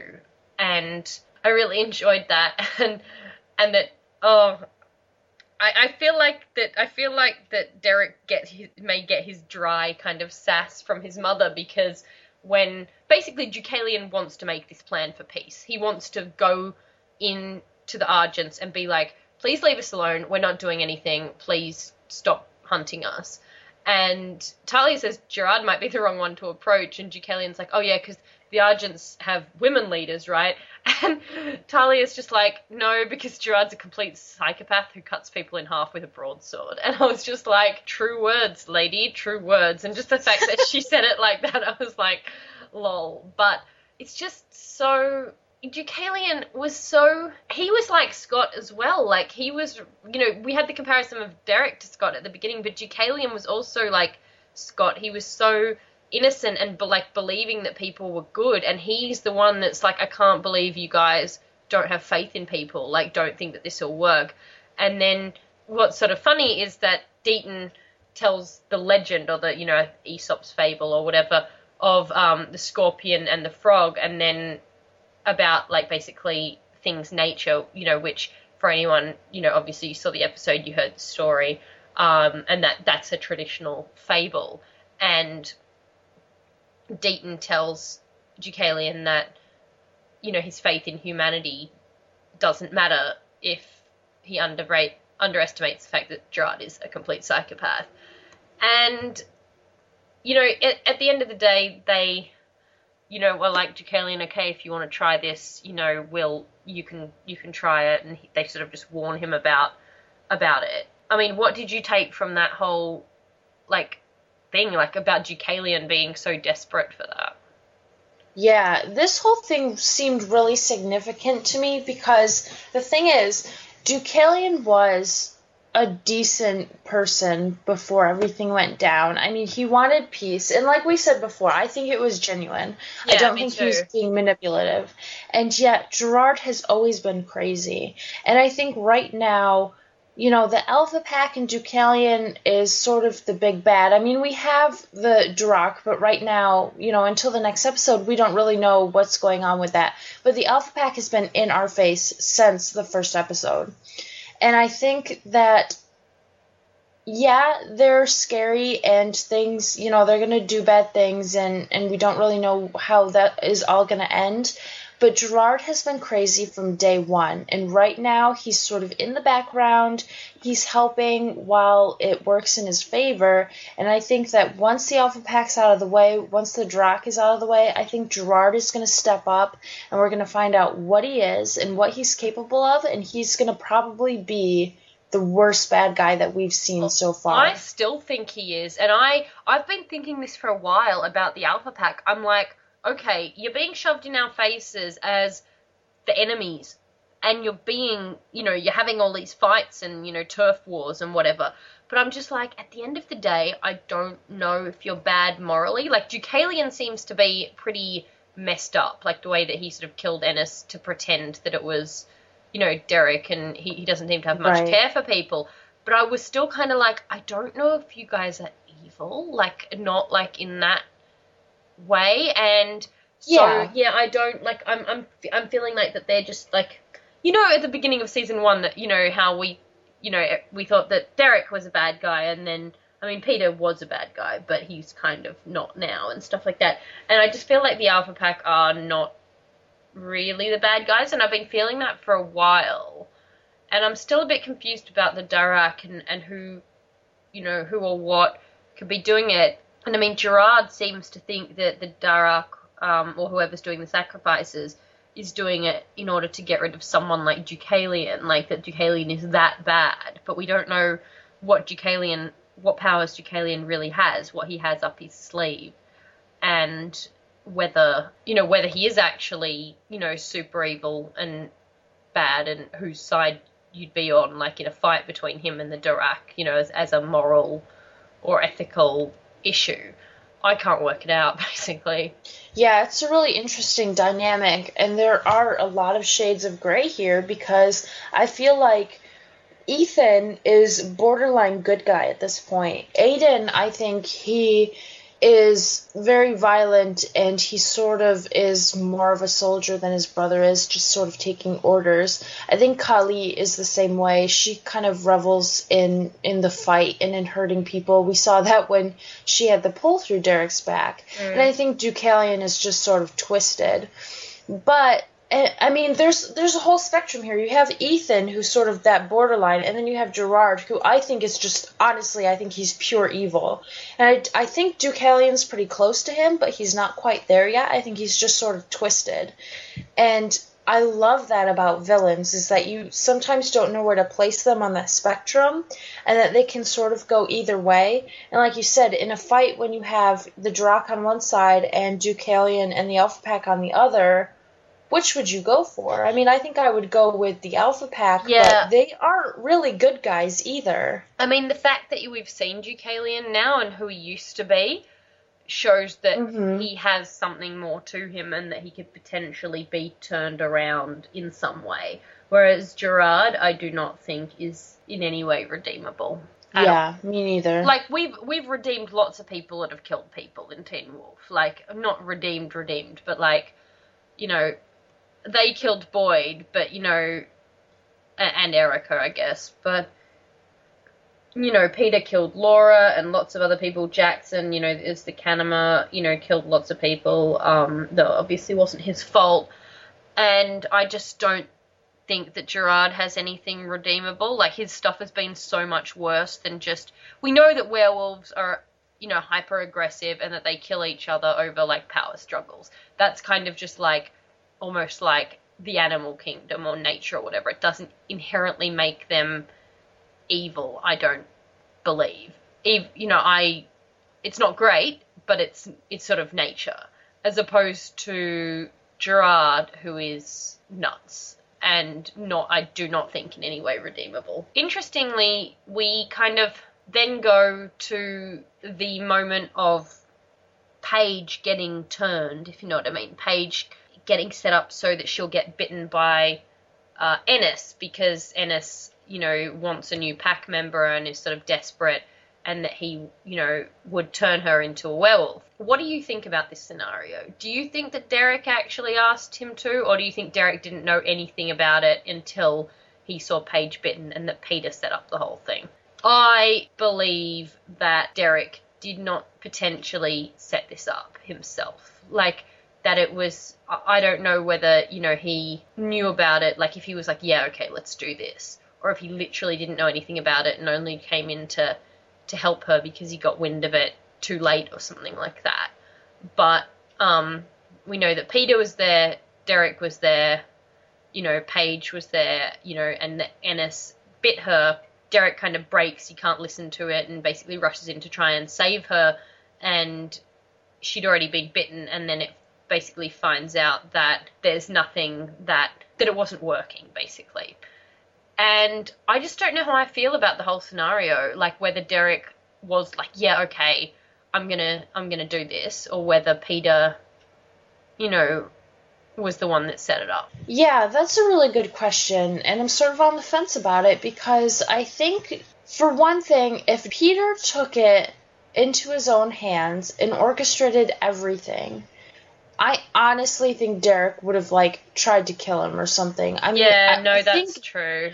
I think Derek knew what was going on, and maybe he was just like, "Yeah, let's do this," and then Peter set it up.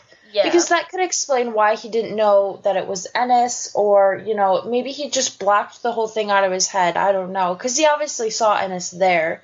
yeah, So that's interesting. But I have a feeling that Peter had a hand in it somehow, but I don't think Derek was completely cut off from the plan either, because I, I think there would have been more shock and more anger involved. yeah, yeah, and yeah, I I think I agree with you. I just was really confused by it um, because yeah, it just seemed really, really, really, really strange. And obviously, we know that the bite, um, that the Paige got bitten and the bite didn't take. But before that, we kind of see Gerard's story, basically, which is a lie. Well, most of it's a lie. Is that Deaton came to arrange the meeting with Deucalion, and that you know, so he was the he was the emissary. He went, you know, he was a go-between. He he hooked up the meeting.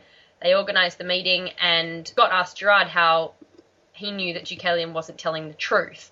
And Gerard says basically because he knows a werewolf's nature, and he tells Scott the same fable that that Deaton used about. Uh, he he tells you know a, a version, a slightly different version in which it's a scorpion and a turtle, but it's basically the same fable that he you know something's nature and that he knows werewolves' natures and that he knew apparently the Deucalion's offer of peace was a trap, and that's we see very soon that that is a blatant lie.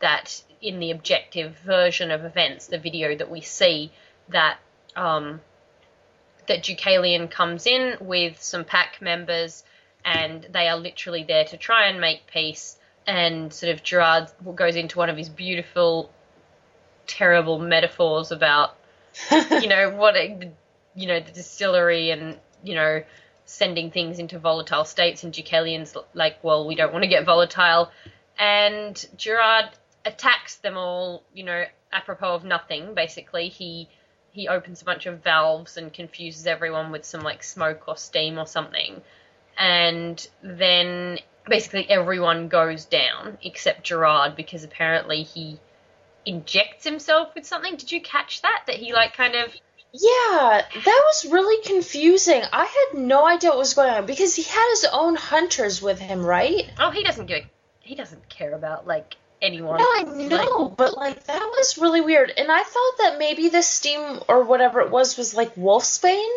Maybe. But you're you're right because the hunters there was like nobody but Gerard Yeah. and yeah. I mean, I think that it's potentially because he doesn't want anyone to know that he doesn't go by the code. If you know what I mean, like his own hunters. Right. It's not like the whole Argent family don't go by, by the code. I mean, he trained Kate into like a crazy killing machine, but everyone else that he works with is by appearances meant to be doing the right thing, and so he probably didn't tell the you know the the people he was with that he was going to be pulling a dodgy one. So he wants you know, everyone out for the count. And he basically, I think, had, I guess, some um, antidote to whatever that gas was. And um, he basically lies to Allison Scott and says him and his hunters innocently waited and that it was a trap. And Deucalion and his friends ambushed them and started attacking, which, if the video is the objective turn of events, is completely not true. You know, that, that it was a complete lie. Right. And at this point, this is the point where I was like, wow, I'm feeling really bad for Deucalion. Is this real life? Yeah, I know, right? I was as well, and I was like, I was really, I was really glad because I've been kind of because I really liked the idea of Deucalion at the start of the season, but then I haven't liked him so as much as I thought I would. Like, I, I really like like the way he talks, and I think he's quite cool and stuff. But like, there wasn't enough depth to him, and between that and like the demon wolf screaming, I was just a bit like, no. and now I'm just like really, really into it actually. He's Um, much more three dimensional now. Yeah, and I really, really like it. And then basically, the hunters, when he goes out to fight with Deucalion, like he sort of, you know, Gerard starts hitting everyone with a homemade, you know, spiky stick, so that's nice. He also uses it basically to hit over the head. The people he hits over the head were his hunters. They like it wasn't just the werewolves. It was he he kills everyone there, not just the werewolves. He kills everyone there. And right. he Because that's sort of going to he be says- his proof. yeah, because he says that they, um, yeah, that that's what it had to be. If, if people were going to believe that Deucalion ambushed it, he had to kill everyone. And apparently, the hunters actually believed that they were making a treaty. That they were like, okay, if these people don't want to kill anyone, then we won't kill anyone. We're we're down with this as well. And so Gerard was like, nope, nope, can't have any of that. And he killed all of them, and that he's going to blame it all on Deucalion. I mean, if you didn't already hate Gerard because of the whole Victoria thing, Mm. how could you have any any sort of sympathy or I mean, this just he's not going to turn around from this. He's always been this way. There's just no way Yeah. that he's ever going to be redeemable. given that what we know, I mean, we know that he doesn't particularly abide by the code, if you know what I mean. But we also now know how they're able to kind of differentiate with the code, like with the because we find out about the eye colors. Um, and so we know that he killed. We've seen him kill werewolves, like the Omega. You know the in in that first episode of season two, Omega, where they string up that werewolf and hang him, you know, hang him from the tree and cut him in half. We now know 100% that that werewolf was innocent. That he, that you know he had never killed a person because it had brown eyes, like it had gold brown eyes when it was a werewolf. We saw them. Well, Right. it, it was not and so they clearly i mean obviously different werewolves have different circumstances you know someone might see derek or even jackson as a werewolf and be like oh my god they're a killer when we know that they kill people but it's not necessarily like exactly as it appears but you know gerard we've seen him kill pe- you know werewolves with physical proof right in front of them that they have never killed a human so we know that's one reason that they're able to automatically sort of have the code play into it. Like brown eyes, no killing. You know, like that should be clearly their number one code rule. So Yeah. And speaking of eyes, mm. We see Gerard stab Deucalion with arrows that like light up like fireworks. Like electrocuted arrows or something. It oh was my god. freaking I- horrible. I was- yeah, it was. Like I was like I had my laptop like inches from my face because I was like so into that scene. oh my god. And that happened, and I just sat back and I was like, Jesus! Like I, it was so violent. And my main question is though, like, why didn't he kill him? You know, you would think that would be like sort of the plan all along. Like, what was the purpose of keeping Deucalion alive? Especially given, I mean, obviously Gerard probably doesn't know the future, but given what Deucalion is now, I'm sure Gerard's regretting that decision. Maybe, or maybe he wants to make like well, I mean, he thinks he's crippled him, I guess, but maybe he wants to keep him alive to kind of prove that like he wants to create a villain so more people believe in killing the werewolves. True. That You know what I mean? sense. Like that if if he's oh, he ambushed us, he's so evil, let's go kill more, you know, like that that he he needs someone to be the bad guy in order to prove his made up point. Yeah, that makes sense. You know what though? Speaking of bad guys, I saw a lot of parallels between Peter and Gerard this episode, and particularly like at this point in the story, because we find out that they've both been lying. Mm. And I mean, it makes me kind of sad because I really do enjoy Peter. I don't trust him, but I enjoy his character, and I don't really want him to be like super evil. I like Mhm. him when he's just sassy Uncle Peter. But this this part, I was like, they're drawing a lot of parallels between Peter and Gerard. The fact that they're both being manipulative, they're both lying, they're both covering up things that they've done in their past. And I mean, obviously, Gerard, what he's done is way worse than what Peter did, but both ended up killing innocent people, you know, one way or another. And it was just really interesting for me to see those two storylines sort of just kind of head down the same road. And it makes me wonder if they're trying to tell us something about Peter, because we know how evil Gerard is. And it makes mm-hmm. me wonder if Peter is sort of going to go down the same path as Gerard. Well, I hope not. I feel like Peter has more to redeem, if you know what I mean, that he has more Yeah. Reasons, well, sort of reasons for doing what he did, that he's not as inherently cold. I mean, we don't know. We don't know why he's lying about this stuff, whereas we know we sort of know that why Gerard is lying about it. And yeah, I, I, I wouldn't like to think that Peter would ever be as bad as Gerard. Yeah, same here. Another thing, and I mean, at this point, I'm probably reading too much into it, but I did think that it was interesting that Allison and Scott were in the room with Gerard and that Cora and Stiles were in the room with Peter. And I mean, perhaps that was just circumstance because obviously Cora and Peter are at Derek's loft or whatever, mm. and Stiles came over to find out the story. But I didn't know why? they- Why was Stiles? Why was? I mean, well, I mean that was a big thing at the moment. Like at the beginning when Cora was like, "Why do you care?" and Stiles has that big like, "Why do I care?" kind of fit at her, which was Yeah. really interesting. Um, I really enjoyed that. But like, go on. Sorry. Well, this is just the second time that we're getting a lot of Stiles and Cora action, which sounds bad, but it's not because obviously nothing's happened between them yet. But a lot of scenes between them and a lot of like significant dialogue, and nothing really happened in this one like it did in the previous one where their hands touch and that sort of thing. But I just feel like more and more they're leading up to the fact that maybe these two are going to have more of a relationship than we previously thought. Yeah, no, I definitely agree. And I mean, people have been saying stuff about their interactions in this episode that, like, you know, the fact that she came over and was like, What's up with your face? kind of thing. You know, she didn't really mean she wanted to punch him.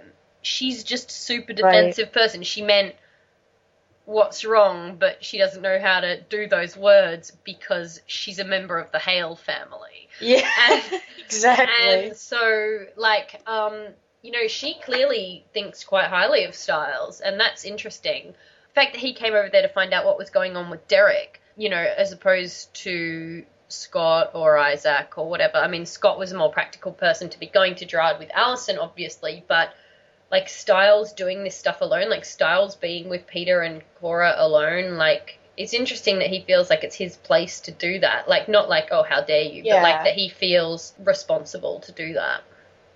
It makes me wonder why he didn't drag Lydia along. I mean, Yeah. she's super intelligent. She probably would have been able to kind of discern her own series of facts from the story, like I'm pretty sure that Stiles did. I mean, he was fairly certain that Peter was lying, and we know that Peter was lying, so Stiles is right. But I think it would have been helpful having somebody like Lydia with him, too.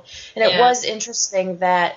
I don't know. Maybe Stiles was just protecting her and didn't want her to go over to Around Peter's Peter, place. yeah, yeah. But even Isaac as well uh, could have been there. Like the fact that it was That's just true. the two Hales and and Stiles was really interesting. Yeah, definitely. I mean, I guess the next bit is we see sort of Derek run away to his little hidey hole under his druid tree with Paige. Basically, she's not healing. She doesn't take the bite. And Peter, I mean, what does Peter say? He's just like some of uh, some people just aren't meant for this life or something. And Yeah. basically for some reason uh, unlike lydia like lydia healed from her bites that she got from peter but didn't become a werewolf and we still don't know why exactly i mean when paige got the bite she just didn't take and i mean we see stiles ask peter and i love that they can be so like cash about this like you know oh remember when you were evil and you offered me, me the bite? Like yeah remember that? And you said like if,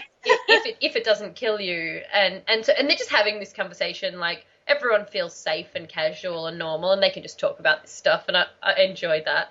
Yeah he says and peter kind of sadly says yeah like if if it if it doesn't kill you. And he does actually genuinely seem quite sad but yeah we find out that unlike lydia who is clearly something special and healed without turning paige just died, basically was dying, was not healing, was in a lot of pain, was bleeding out, was going to die, and Derek sort of sits with her and holds her and tries to take her pain away, basically, you know, doing the, the pain removal trick for as long as he can.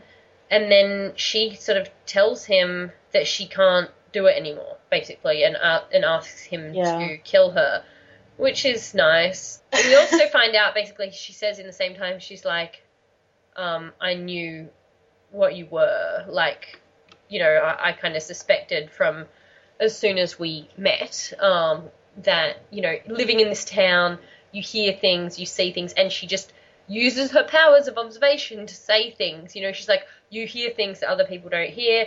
You say things in an odd way, something like you'll say you caught a scent. You know, we kind of know what goes on in this town, and I, I knew. So if this 14 year old girl, or whatever, however old she's meant to be, can, you know, just from living in Beacon Hills, and, you know, kind of pick up on these odd things, there've got to be a lot more people in the town that kind of know about it but don't talk about it.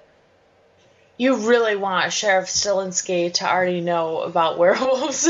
Yeah, but but don't you think like don't you think it's odd that she's No, the first yeah. person that we've seen like the first human that we've seen who's I mean obviously maybe of Scott's generation um there wouldn't be like you know none of the kids currently at school like would have you know had this because there haven't been werewolves around because you know Derek wasn't in town Laura wasn't there Peter was in the hospital and, and he had no he had nothing to do until Laura came basically. So there were no werewolves around but uh, you know Derek before the fire it was clearly a hub of werewolf activity because the Hales were there and they were very revered and other packs came through town to get like the magic blessing of the goddess Talia Hale or whatever it was. And the fact that that happened I'm wondering if more people of like the generation above do know I really can't see how they wouldn't if this 15 year old child could work it out I think it's more than possible. And I mean, we've talked about how Scott and his friends just really suck at whispering. So I think that more people are going to be picking up on this sort of thing. But then again, I can see why it's not becoming a widespread thing because, I mean, even if you think, like, oh, my neighbor might be a werewolf, like, that sounds absolutely nuts. And I think a sane person would, like, try to hide it or try to reason with it. It reminds me of I think it was something in Buffy. Like they say that people just sort of come up with their own reasons to explain away the supernatural because it's much easier than trying to believe that, you know, things like werewolves exist. Yeah. So I it doesn't surprise me that a lot more people don't know about this. Um, but I think it's more than possible that given, you know, specifically Sheriff Stilinski, he's obviously been around for a really long time. He was around when all those packs were in town. It wouldn't surprise me if he did know more than he's let on so far. Yeah, I I do think so. I mean, we'll have to wait and see. I think in the next couple of episodes we'll be told a lot, but I really, really do think that. Yeah, basically, then Derek, you know, has to kill Paige. Uh, I don't, I didn't really see how he did it. He either broke her neck or like stabbed her through the back. I, I couldn't work it out. And I think he broke something because I I think I heard like a crack and she died pretty quickly. Yeah, and I mean, you know, that's when Peter explains that she he took Paige's body away into the woods where she'd be found as another random death, you know, in in Beacon Hills, and then tells Stiles that killing an innocent takes a piece of the werewolf's soul, um, like the quote you said at the beginning that it shows up in the eyes, uh, turning, uh, you know, their werewolf form eyes from sort of a warm gold to a cold blue before becoming red as an alpha. And so this is the answer to the werewolf eye color. It's basically gold for a nice, good, innocent werewolf who has not done any killings. Um, I mean, taking the life of an innocent, how do they. Is that just like killing anyone, or is that like how do they know? How does. How, how, what do you think, like, you know. How does the universe know somebody's innocent or not? Yeah, because, like, for example, Jackson killed. I mean, he killed a bunch of people who are innocent, but Jackson, whose eye we also see her eyes are blue. So Jeff must have known this for a while, obviously. But um, we we know that he knew this when he did Jackson as well. But you know, say say Jackson killed like Mr. Lahey, right? Because he did. Mr. Lahey was not an innocent. I mean, he'd never personally done something to Jackson, but he was not an innocent, you know. So would it count if like what kind of deaths count here? Yeah, that's a really good question. I'm wondering if it was because basically with Jackson, we know that he was killing those people per Matt's orders, and Mhm. it was sort of like an okay thing because the whole thing about the Kanima was it was Matt's fury, it was to get revenge. So he got revenge on the people that were guilty. So I don't necessarily think that those counted as the innocents, but when Jackson, when Matt had Jackson start killing the other people, like the officers in the sheriff's station, who Mm. had nothing to do with Matt's revenge, I think that might have been where the blue eyes came from. Yeah, that could be as well. I mean, but some of the people Matt deemed as guilty were not like the girl at the like the, the girl who ran the club, you know, who was at the party. Like Right. Matt's idea of what was guilty was not really normal. And obviously Derek's killing of of Paige wasn't I mean it was horrible, but it wasn't like you know, cruel and evil, but his eyes still went blue. So we, we don't really. Maybe it's like just if it's not in like self defense, like if it's not in a fight, if you just kill someone outright. But I don't. Yeah, I honestly don't know. Or maybe it's like not if it's just any human, like not another werewolf. But we don't know, I guess. But we know that that's why Derek had blue eyes, and I mean, sucks to be them. Like, what a way to like show that off. You know, like he, he's 15 and he's like back with his family, and it's like, oh, you've got blue eyes now. Whoops, kind of thing. Like, Yeah, It's like you constant reminder. no way to hide that, you know, which is really sad for Derek. Of course, we not like Derek's life was sad enough as it is. I know, right? It's just ridiculous. Yeah.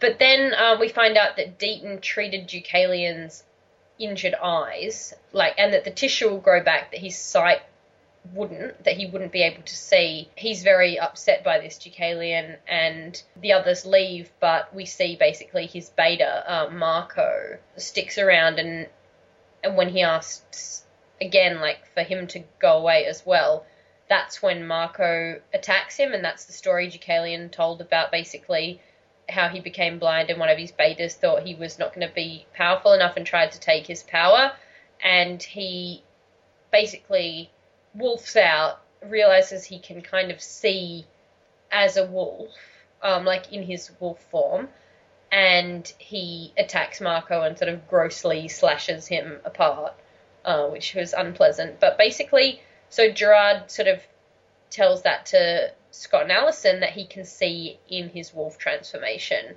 Allison is sort of the one who wonders if there's a way you can take advantage of that, and I don't know how they would take advantage of that. I mean, we don't really ever see Deucalion transform. I mean, m- maybe his eyes go, but we haven't seen him wolfed out at all. So Right.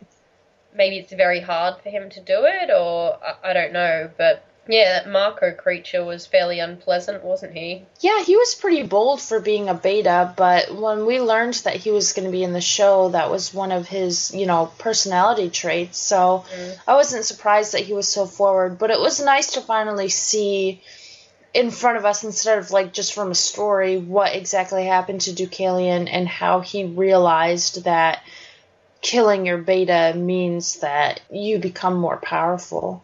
Yeah, I mean, and it's just a shame because he was a very good alpha and werewolf and human being before that.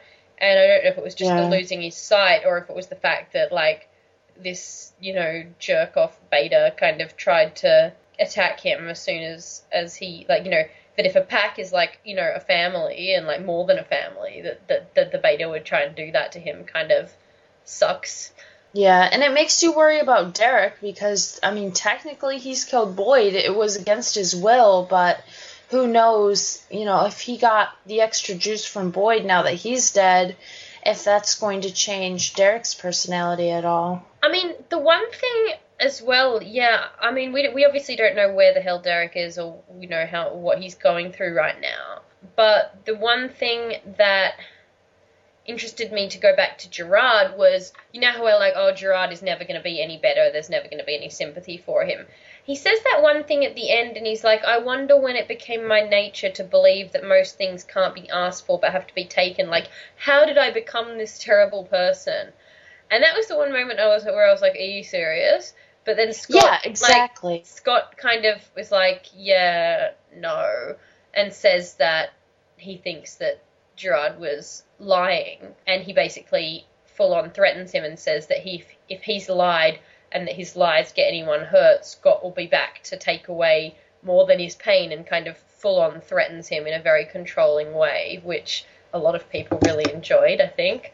Um, but yeah, I mean, I just can't be d- doing it with Gerard. Like, I don't understand what his aim is, and but like, does he really think trying to play like the sympathy card of like, oh, how did I become like this is going to work with Scott and Allison? I think that he thought it would work with Scott because, given Scott's past history of forgiving a lot of people and having such a big heart, I think, yeah, I think Gerard thought he could get away with it. And I loved how Scott just shut him down. And you could see in Gerard's face, he was like, crap, that he wasn't didn't. Yeah, he wasn't quite Yeah. expecting it. Yeah, no, so I agree. It was, it was interesting. yeah, I'm I enjoyed it basically. I'm glad that Scott is not actually being as compassionate as he once was. So, yeah. And then I mean, so we have him and then and then, you know, saying that he thinks he's lying and then flip right back to Stiles also basically saying I don't quite believe it. Like he actually out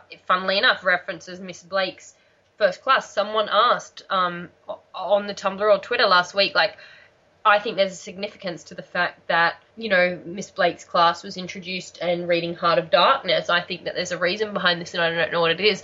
And I mean, they reference it in this week's episode. They say um, that the narrator, like in the class, the, the narrator, um, Marlowe, is, is considered, like, in literature, an unreliable narrator. Um, he's telling it from his perspective, which might or might not be what actually happened, and that Stiles suspects this with Peter. I mean, that is the whole, you know, moment in which Cora's all like, sort of her weird version of affection, like sort of asking about what's wrong with Stiles, and she says, "Are you going to ask Derek what happened then?" Um, and Stiles says, "If I have to," which that scene is going to be if that if we see that scene between Stiles and Derek, that is going to be horrible. Like Derek's either going to punch him through the wall, or Stiles is gonna or Stiles is gonna approach it very sensitively and like Derek is gonna have a breakdown on him. And I'm just not prepared for either of those things. Yeah. Like Me neither. What you were saying before about the unreliable narrator, that's a good segue into our feedback section where we have a piece of feedback from Twitter from Leah Rao, and she says, I'm extremely confused and feel like Stiles' unreliable narrator speech was a huge clue, but who knows what it means exactly. And I actually feel the exact same way. They spent this whole time talking about this story, and we had basically two unreliable narrators. And if that's not an in your face clue, I don't know what is. But again, like she said, I can't bridge the gap between the clue and like what it could lead to. Yeah, I mean, unless it's sort of a clue into that the entire season has been some sort of lie or unreliable narration, like like that the entire season has been someone's I don't know, like hallucination or like all of the weird parallels, like that. It, it it's it sometimes at moments feels a bit like, you know, someone's like pieced together like memories, sort of from a dream or something, and like you know, it's a little bit like at the end of Doctor Who, at the end, you know, with the with Clara, like the end of the last season, which I presume you've seen. Yeah. Yeah, and how all of those different versions of her have aspects of the real Clara because the real Clara was like just sort of spewed out across history, and like there's always the same, you know, versions of her, like you know, her souffles and her red dresses and her, um, you know, looking after children and stuff. And it but like completely different versions of it. And it feels like maybe like someone's taken like little bits of this season feel like someone's taken bits and pieces of the real past and sort of mashed them up and made a new version of them and I, I don't know what that could mean but we'll see yeah, it's definitely an interesting concept, and I don't know if I would be really disappointed or think, wow, that was, you know, a really awesome twist to the whole season, but mm-hmm we'll just have to wait and see. Our next piece of feedback is from Lottie, and they basically say, I also suspect Paige is Jennifer and the Darach. Looking back at the last episodes, all victims were killed by techniques that required minimum body strength. And they sort of go on, but I wanted to plug in this other person, Zio, who said, I've heard theories that Paige might be Jennifer. It might be supported by the fact that Paige died beneath the druid tree, and we've seen Lydia sketching a tree absentmindedly twice twice now. And, you know, for you guys that have been around for a while, you know how much I don't want Jennifer to be evil and for her to be the Darach. But this is really interesting, and I wanted to know if you thought that this could be possible or if you think this is stretching it a little bit. Well, I think it's definitely possible that she's Paige to start with. I I just don't know why she wouldn't I don't know why she'd have this new identity and everything like that unless she doesn't remember being Paige because like I feel like that yeah since she died beneath that druid tree um, I don't know if her death like counted as a sacrifice or if it was able to be brought back in some way if someone took her away and changed her identity because I mean it, it is just the actress but you know Paige had that like freckle beneath her eye that obviously Jennifer yeah. doesn't happen but like ha- doesn't have, but like if she was purposely trying to have a new identity or someone get, you know, the first thing you would be to do is like to get that removed in order to not have any identifying marks. So right, or I was thinking she could have been like reincarnated or something. I mean, it, yeah. it would have been she could have been in a whole new body or something yeah. like that. I mean, people are saying that she looks extremely similar to Jennifer, like like that that a lot of things about her that she could definitely pass for a younger version of Haley Webb. But I don't know about her being like her being the Darach is one of the only reasons I could think of her not revealing herself as Paige unless she doesn't know she's Paige, if you know what I mean. Like if she doesn't, right. if she doesn't know that she's Paige, then and but she's like drawn back to Beacon Hills for some reason that she doesn't really understand, then that's one thing. But then if she knows she's Paige and she's like, re, you know, reincarnated as like something like totally weird, like that her body woke up as like some sort of druid god or something, and and that she is the Darach now, you know, that would be obviously a reason not to reveal that she's Paige. I mean, I'm, if she is, I'm surprised Derek didn't recognize her, but then again, maybe he did. Maybe she, maybe he knew that she. Again, Buffy reference, but maybe it's like, have you seen Have you seen all of Angel or or Buffy, just Buffy? No, I haven't actually. I've seen a good portion of Angel, but not all of it. Okay, well, I don't know. This may or may not make sense, but it will make sense to some listeners. But maybe it's like Fred turning into Illyria, like that Oh, she yeah. and maybe Derek knows that this happened in some way, like, and that you know, so he lost the girl that he loved, even though she came back to life, if you know what I mean. And that, but I honestly don't know. I think that, I think that out of like Paige to Jennifer to Darach, one of those things is right. Like that Paige is Jennifer, or Jennifer is the Darach, or Paige is the Darach. It, you know, it may be all three, but that one of the connections is correct Yeah, I think that's more than possible. obviously we already discussed as well the, the very final scene of the episode where Talia talks to Derek at the um at the uh special tree and and you know apparently she knows about everything that's happened and you know that she did a bad that he did a bad thing and that she still comforts him and it was just so sad he needs his mum. He's so pathetically depressed, and I just can't handle it anymore. Because at the very end, we see him as an adult, and we he returns, and he basically sort of they use that thematic music, like the cello music, Ave Maria, that she was playing on the cello all through the episode, and he kind of is in that. They play that music again, and he's in that distillery, and he looks at the revenge spiral and so we don't know what he knows or what he doesn't know, but we know that he's like ran away off there to to cry about Boyd and Paige and probably everyone else that he's caused to be dead. So the only other thing I guess like that's sort of the end of the episode, but these this episode just brought up a lot of things um like made a lot of people remember a lot of things that Derek has said in the past that are just so much sadder or more horrible now, which is fun for everyone. But yeah, I just wanted to just mention a couple of those before we go. You know, one of them was basically, you know, Derek going in and talking to Peter in the coma, like if that was his BFF forever, like that kind of means a lot more now.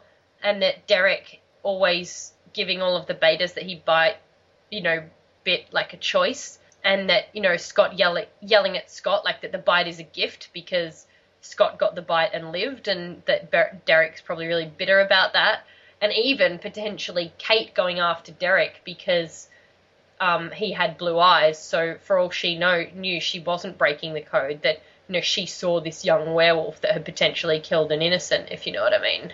Yeah, that's definitely a possibility. It's so sad, and and also that whole scene of Derek at one point like breaking down and yelling at Scott like you're not in love, you're 16, you're a child. Like a lot of people at the time Yeah. tied that back to him believing that you know, oh, Derek was in love with Kate, you know, like he believed that he was in love with Kate and it screwed him over.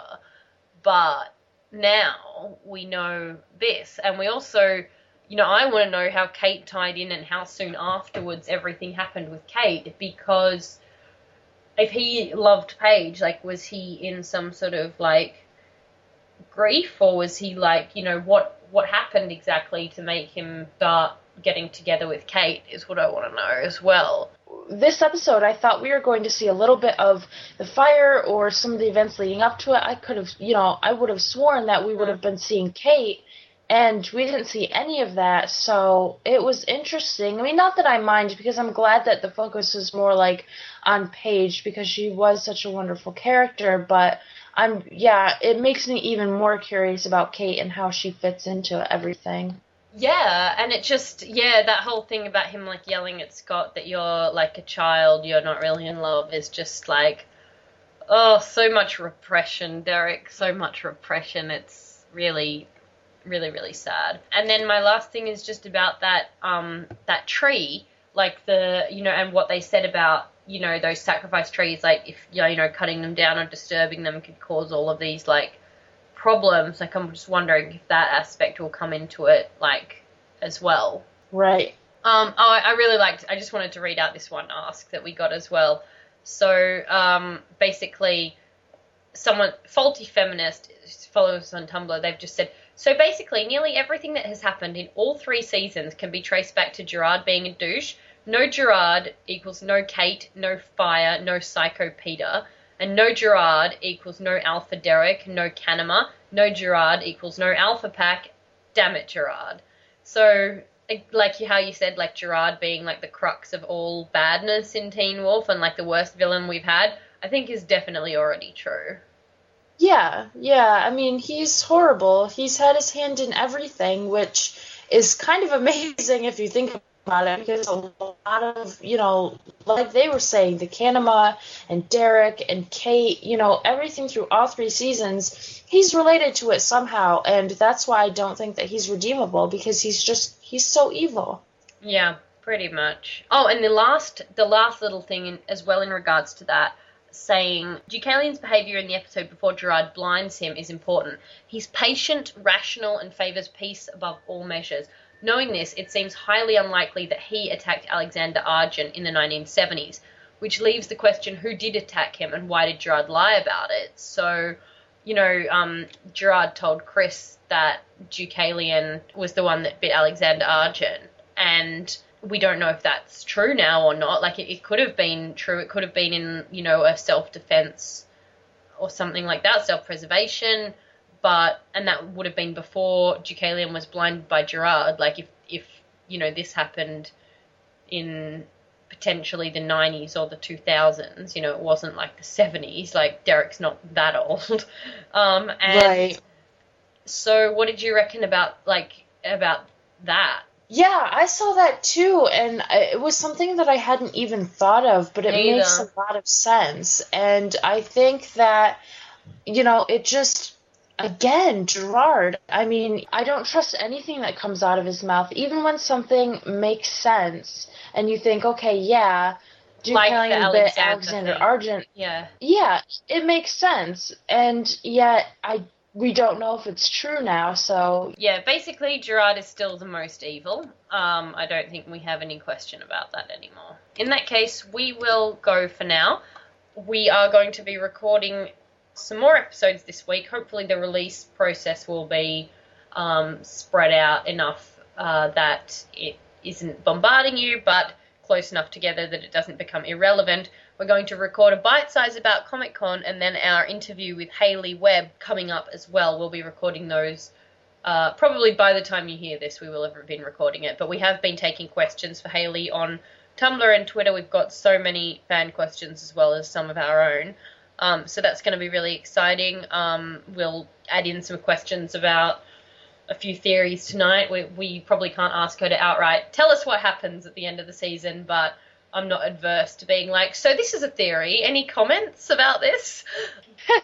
But yeah, I mean, in the meantime, you've got this episode obviously to listen to, and over the next week, we will hopefully have all of those episodes for you um, about the Comic Con news and Karen's experiences, and then talking to Haley. So that's cool. And I guess we will see you in a few days or something like that.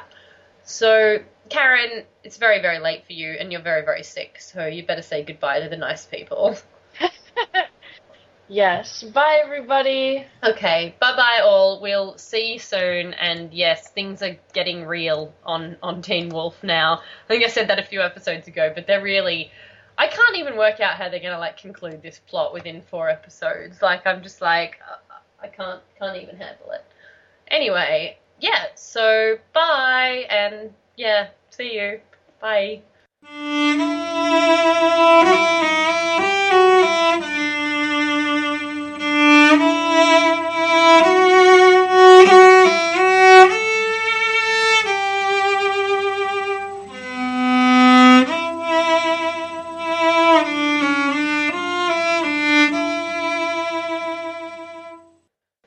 you know, if Peter's her sister, uh, Peter's not anyone's sister.